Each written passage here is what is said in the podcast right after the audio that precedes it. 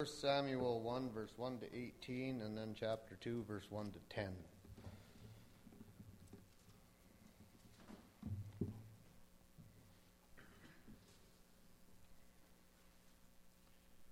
There was a certain man from, and the pronunciation might not be right, but there was a certain man from Ramathaim, a Zuphite from the hill country of Ephraim, whose name was Elkanah, son of Jer- Jeroham, the son of Elihu, the son of Tohu, the son of Zuphu, an Ephraimite. He had two wives. One was called Hannah, and the other called Peninnah. Peninnah had children, but Hannah had none. Year after year, this man went up from his town to worship and sacrifice to the Lord Almighty at Shiloh, where Hophni and Phinehas, the two sons of Eli, were priests of the Lord. Whenever the day came for Elkanah to sacrifice, he would give portions of the meat to his wife Peninnah and to all her sons and daughters. But to Hannah he gave a double portion, because he loved her, and the Lord had closed her womb. And because the Lord had closed her womb, her rival kept provoking her in order to irritate her. This went on year after year. Whenever Hannah went up to the house of the Lord, her rival provoked her till she wept and would not eat. Elkanah, her husband, would say to her, Hannah, why are you weeping? Why don't you eat? Why are you downhearted? Don't I mean more to you than ten sons? Once, when they had finished eating and drinking in Shiloh, Hannah stood up. Now Eli the priest was sitting on a chair by the doorpost of the Lord's temple. In bitterness of soul, Hannah wept much and prayed to the Lord. And she made a vow, saying, O Lord Almighty, if you will only look upon your servant's misery and remember me, and not forget your servant, but give her a son, then I will give him to the Lord for all the days of his life, and no razor will ever be used on his head. As she kept on praying to the Lord, Eli observed her mouth. Hannah was praying in her heart, and her lips were moving, but her voice was not heard. Eli thought she was drunk, and said to her, how long will you keep on getting drunk? Get rid of your wine. Not so, my lord, Hannah replied. I am a woman who is deeply troubled. I have not been drinking wine or beer. I was pouring out my soul to the Lord. Do not take your servant for a wicked woman. I have been praying here out of my great anguish and grief. Eli answered, Go in peace, and may the God of Israel grant you what you have asked him. She said, May your servant find favor in your eyes. Then she went on her way and ate something, and her face was no longer downcast. And then uh, chapter 2, verse 1 to 10. Then Hannah prayed and said, My heart rejoices in the Lord. In the Lord my horn is lifted high. My mouth boasts over my enemies, for I delight in your deliverance. There is no one holy like the Lord. There is no one beside you. There is no rock like our God. Do not keep talking so proudly, or let your mouth speak such arrogance. For the Lord is a God who knows, and by him deeds are weighed. The bows of the warriors are broken, but those who stumble are armed with strength. Those who were full hire them, those who were full hire themselves out for food, but those who were hungry hunger no more. She who was barren has borne seven children. But she who has many, many sons pines away. The Lord brings death and makes alive. He brings down to the grave and raises up. The Lord sends poverty and wealth. He humbles and he exalts. He raises the poor from the dust and lifts the needy from the ash heap. He seats them with the princes and has them inherit a throne of honor. For, for the foundation of the earth are the Lord's. Upon them he has set the world. He will guard the feet of his saints, but the wicked will be silenced in darkness. It is not by strength that one prevails. Those who oppose the Lord will be shattered. He will thunder against them from heaven. The Lord will judge the ends of the earth. He will give strength to his king and exalt the horn of his anointed.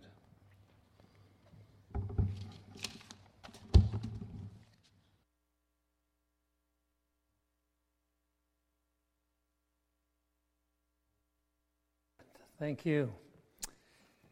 Our text is uh, the prayers of Hannah, and especially uh, thinking, first of all, from verse 11, where she offers her prayer to God to give her a son. And then she offers him to the Lord. Make a vow, saying, Lord Almighty, if you will only look on your servant's misery, remember me and not forget your servant, but give her a son, and I will give him to the Lord for all the days of his life, and no razor will ever be used on his head. And then we'll conclude by looking at that beautiful prayer she prays in chapter 2. Dear people of God, we are looking again at another of the great prayers of the Bible. And we have seen too how those prayers continue to reach into our life of prayer. In this particular case, we have this amazing prayer by Hannah. And I want to begin by asking you if you have ever uh, prayed in this way, in the sense of bargaining with God. There is that, that aspect of this prayer that, that she says, God, if you do this for me, I will do that for you. And I know that, that at this point, some of the young people, some of the students have exams, and, and you get the sense too would they pray, Lord, if you give me an A on my exam, then I'll, I'll volunteer to do something in church.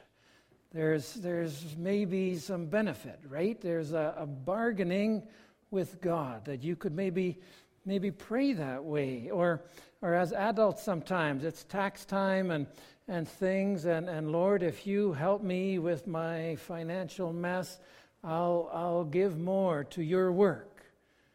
That you would, you would think, oh, according to Hannah's prayer, that, that, that might be a way to get, get the answer we want, right? Because that's what she does. She says, Lord, if you do this for me, I'll, I'll do that for you. So is that how we're supposed to pray? Like if, if we really if we really have something we want, then then what if we what if we offer God a deal? If we try to strike a bargain with him? Sometimes that's how, how Hannah's prayer is conceived initially, is thought about. Okay, this is what she does, and, and she gets results. So we should do that. But, but let's just think about it for a minute in terms of, of the offer that she makes, in terms of what, what do we have to bargain with? The, the sense of what do we have to offer to God? What, what are good things to bargain with? Sometimes there is the sense of God, if you help me, you know, I'll, I'll stop I'll stop doing something that's, that's not right. I'll stop swearing. If you help me with this, then, then I'll stop swearing. And you think about that for a minute and say, well, maybe you should just stop swearing. it's, it's not really a huge deal maker, right? God would want you to, to live uh, properly before Him. Or, or if you say, God, if you would, uh, if you would do this for me, I would, I would give more of my time and talents to ministry. But yeah, really, we are called to give our full selves in, in our living before God to things of ministry and, and with the gifts that we are able to. So, so it's, it's not a huge deal for God in the sense of, okay, I mean, this is what He would expect us to do anyway. So, so our bargaining is, is a little weak. If you think about if you have to bargain with God, after a while you realize you don't really have much to bargain with except what actually God gives and expects anyway. And so,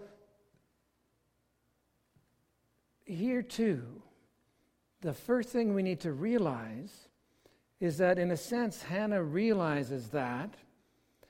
And so she asks God for a son. A son is then all she has, and then she'll give him back to God. So that's, that's like God, you know, if, if, if you give me the son, I'll give him back to you. Well, well, okay, if, if, if, if you give someone $10 and then they turn around and give the $10 back to you, well, it's, it's, it's the same. It's not really getting anywhere. There's nothing really we can give back. So the bargain, the bargain is, is weak.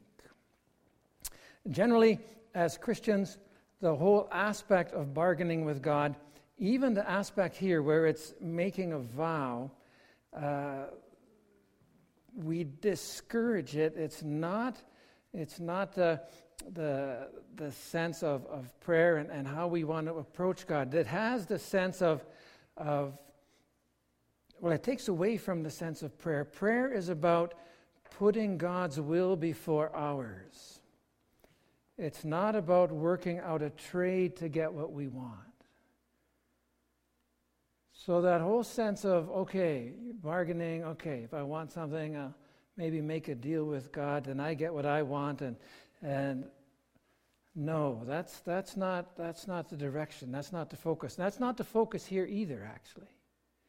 Though sometimes it gets highlighted. And so so the question can be, well, God actually accepts the offer he actually agrees to Hannah's bargain.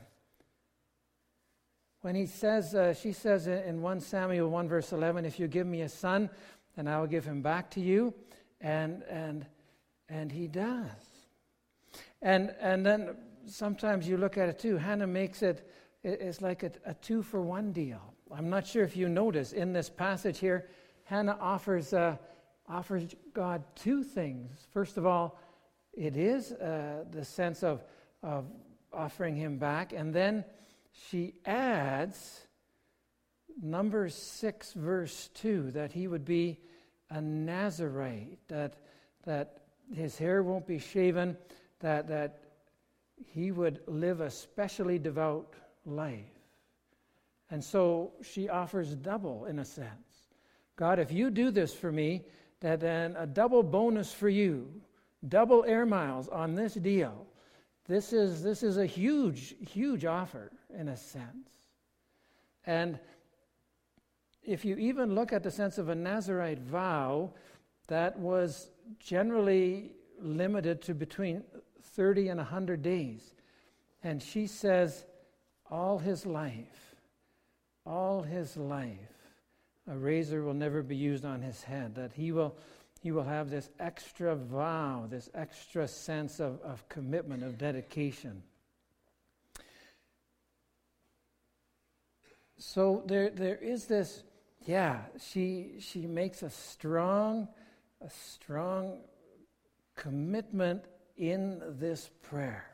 And then God gives her a son, and the son's name is Samuel, meaning God hears. God God, in His grace, hears, and God answers her according to her prayer.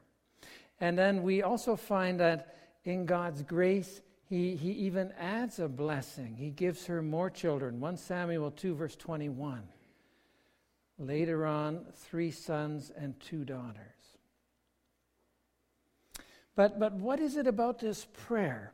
This is a very serious thing to come before God in prayer and, and how do you approach him and, and the level of sincerity and, and can we bargain with god somehow and is it to our advantage?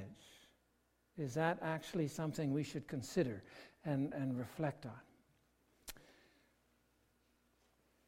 The context of samuel is uh, of this, this passage is, is back in the book of judges. The, you have Judges, Ruth, and then Samuel. The, the book of Ruth, very beautiful account, but the, the real background to the, the historical context of, of this prayer is Judges 21, verse 25, the last verse of the book of Judges, where it speaks about things wrapping up and, and the time of the judges, and then the reality that there were the judges, there were no kings, and everybody did as he saw fit, or else Everyone did what was right in their own eyes. So that's, that's the general context of the people before God as the story of Hannah comes. It's a time of, of moral decay. And even Eli himself, represented here in the passage, is out of touch with God. He cannot even identify the sincere prayer of a woman in need. His sensitivity to what God wants and God's will is, is weak. he jumps to a wrong conclusion. He makes uh, the situation very hurtful for Hannah. But Eli, too, is doing what is right in his own eyes and, and accusing her of being drunk. Uh, to be fair, he probably had experienced drunk people in the temple before because everybody was doing whatever they wanted. And there was a real lack of, of sincere devotion to the Lord. And so, so most likely he had more regularly to drag people out of the temple or tell them to go and sober up because it was a difficult time. It was not a, a wonderful serving the Lord kind of time. So, but Eli doesn't recognize either when, when Hannah is here. But the people are out of touch with the Lord. Eli himself is out of touch. In all of that, this family remains faithful. Elkanah and Hannah. They worship faithfully, and Hannah, especially, is a sincere woman of God, a woman of prayer. So that's, that's very unusual. That's very strikingly different. You have to recognize that. Her name does mean compassion, grace of God, or God's compassion. But she does have this struggle. God has not been compassionate to her in the sense of having a child. And so she is moved to prayer in her need, in her helplessness. And that's, that's just a very basic, wonderful uh, truth in our lives that, that when we do find ourselves at that point, where do we turn? Well, we turn to the Lord. And so, so she does that. She comes to the Lord and she makes her request known to God. And you notice in the beginning reading, as, as Brian was reading, it's, it's just a, a, a very, very serious, a very uh, sincere request after years of, of graciously uh, enduring uh, some of the, uh, the torment from Peninnah. Uh, but the, the reality of the pain, verse 7, that she feels not having a child, and there's all, all that cultural uh, stress. And then it affects her physically. She's not eating, verse 8. And spiritually, she's, she's really, really bitter of soul, it says in verse 10. And, and she knows that only God can help, only God can intervene. So, so you have a, a very righteous, a very uh, wonderful person uh, seeking to come to God, honor God, look to God in a difficult situation in a very pure and sincere way. So, so that's the, the kind of, of context we have. And, and it would tie into our experience too, in terms of, of dealing with uh, a concern over a long period of time. So, so some things we struggle with too, year after year. And so that's the kind of thing that's going on. It, it could be a personal struggle, a health struggle, uh, a question before God in terms of, of maybe things that uh, children or grandchildren are doing and, and wondering, Lord, why and how and would you help? And so this is, this is the, the sincere context that she comes before the Lord. Powerful place of prayer. And she prays, she prays very intently. Verse 13 praying from her heart, like so so intently that, that her, her, her lips are moving, but she's not saying anything. So it's truly a prayer from the heart, that her longing that, that God would intervene, see? And, and that, that just, just laying her, her full self before the Lord, knowing that only God can help. She completely commits herself to God. And you see it in the sacred vow when she dedicates Samuel, this child, to God. There's something you need to know in relation to her dedication of Samuel. She says, If, if you give me this child, I will give him back to you. And that's all absolutely sincere, legitimate in every way. But she knows something that we don't normally know. In Leviticus chapter 27, verse 2, it speaks about those who make a vow of dedication to God. And it says, Speak to the Israelites, say to them, if anyone makes a special vow to dedicate persons to the Lord, they can, by giving equivalent value, buy that person back, is what it's saying. If it is a person between one month and five years, set the value of a male at five shekels of silver. So at any point, she dedicates Samuel back to the temple, gives him to Eli. At any point, without any, any negative result, she can come with Elkanah and buy him back for five bucks. That's not bad. If you read in Leviticus 27, the price goes on as he gets older. If you want to buy back someone who's older, it gets a little more expensive every time. That can be done. And you're not losing faith, you're not denying God, you're not denying your request or your prayer or anything else. But you can give him for a while and you take him back anytime. You buy him back. She could have done that. But she never did. It would have been easy to do that. She never did. She never intended to. Because that's not the purpose of the prayer. That's not what she has in mind. She honors him, offers him to God in a lifelong service. Uh, 1 Samuel 1, verse 11 again, if you notice in our text, it says too, uh, I will give him to the Lord for all the days of his life. Even, even a Levite who is dedicated to the Lord and his life is dedicated to the Lord began his work at the age of 25 and retired at 50. That was it. You had done your service. But she said, all the days of his life, right from when he is uh, weaned and then she brings him, and then through his whole life till he dies, he is the servant of the Lord. So, so what is she saying? What is she doing? She, she could have, have brought him back. She could have limited his time of service so that it would benefit her.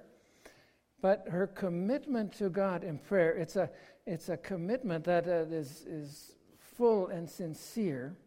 And her heart is set on the service of God and not on herself. If you give me a son, well, then I'll have a son, and then he'll be mine, and I'll keep him, and he'll, he'll be with me. No.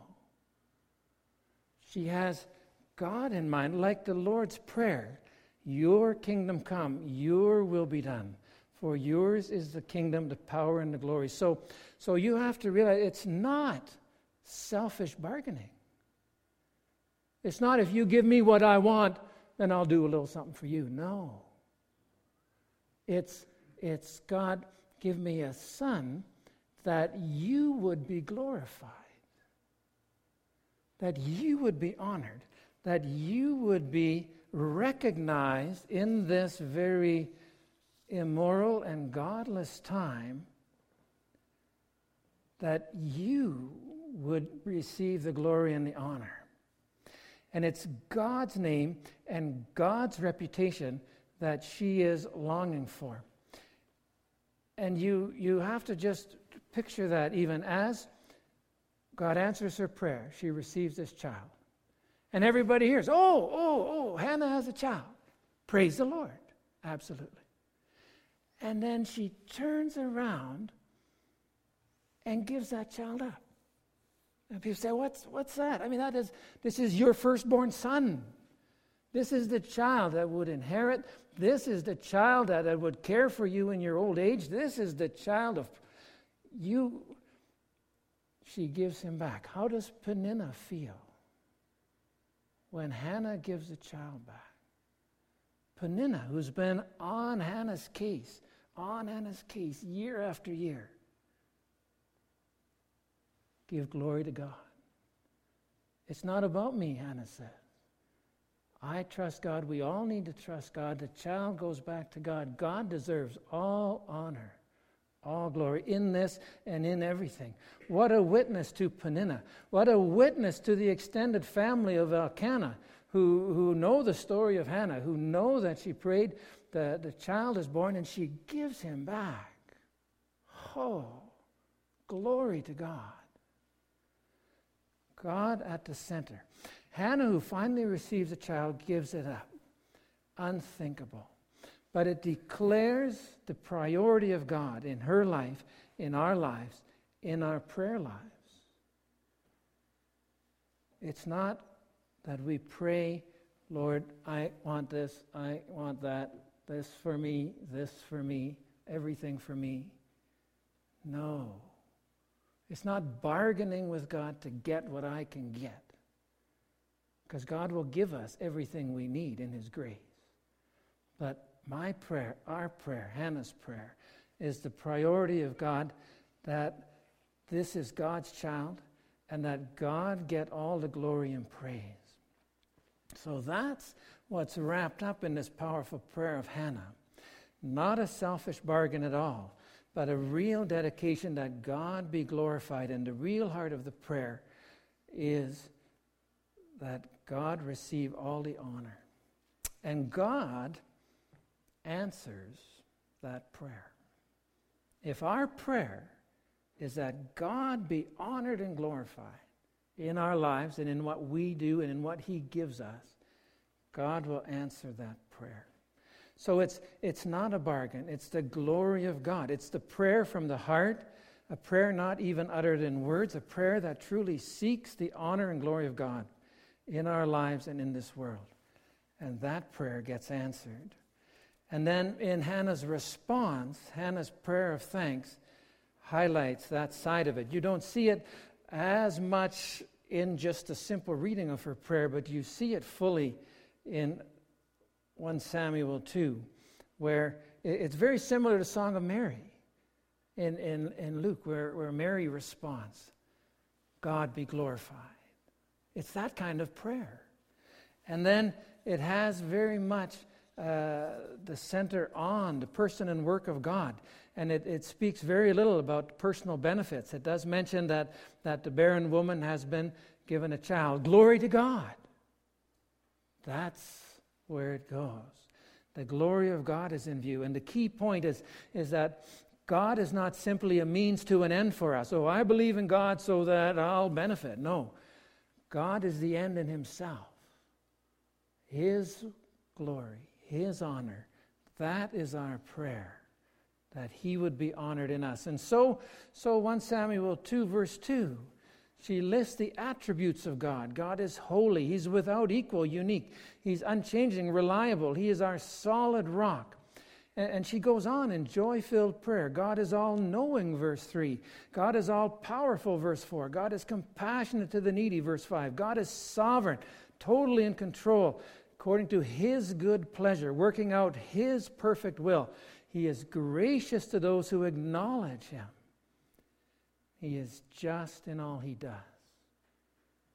What a, what a prayer. What a, what a living rightly before God. This is Hannah's prayer. Needs to be our prayer, our constant prayer. And so, so in looking at this prayer, the, the sense of, of praying for the son, praying for a son, if we, if we think it into our understanding too of God's glory in his son, Jesus Christ.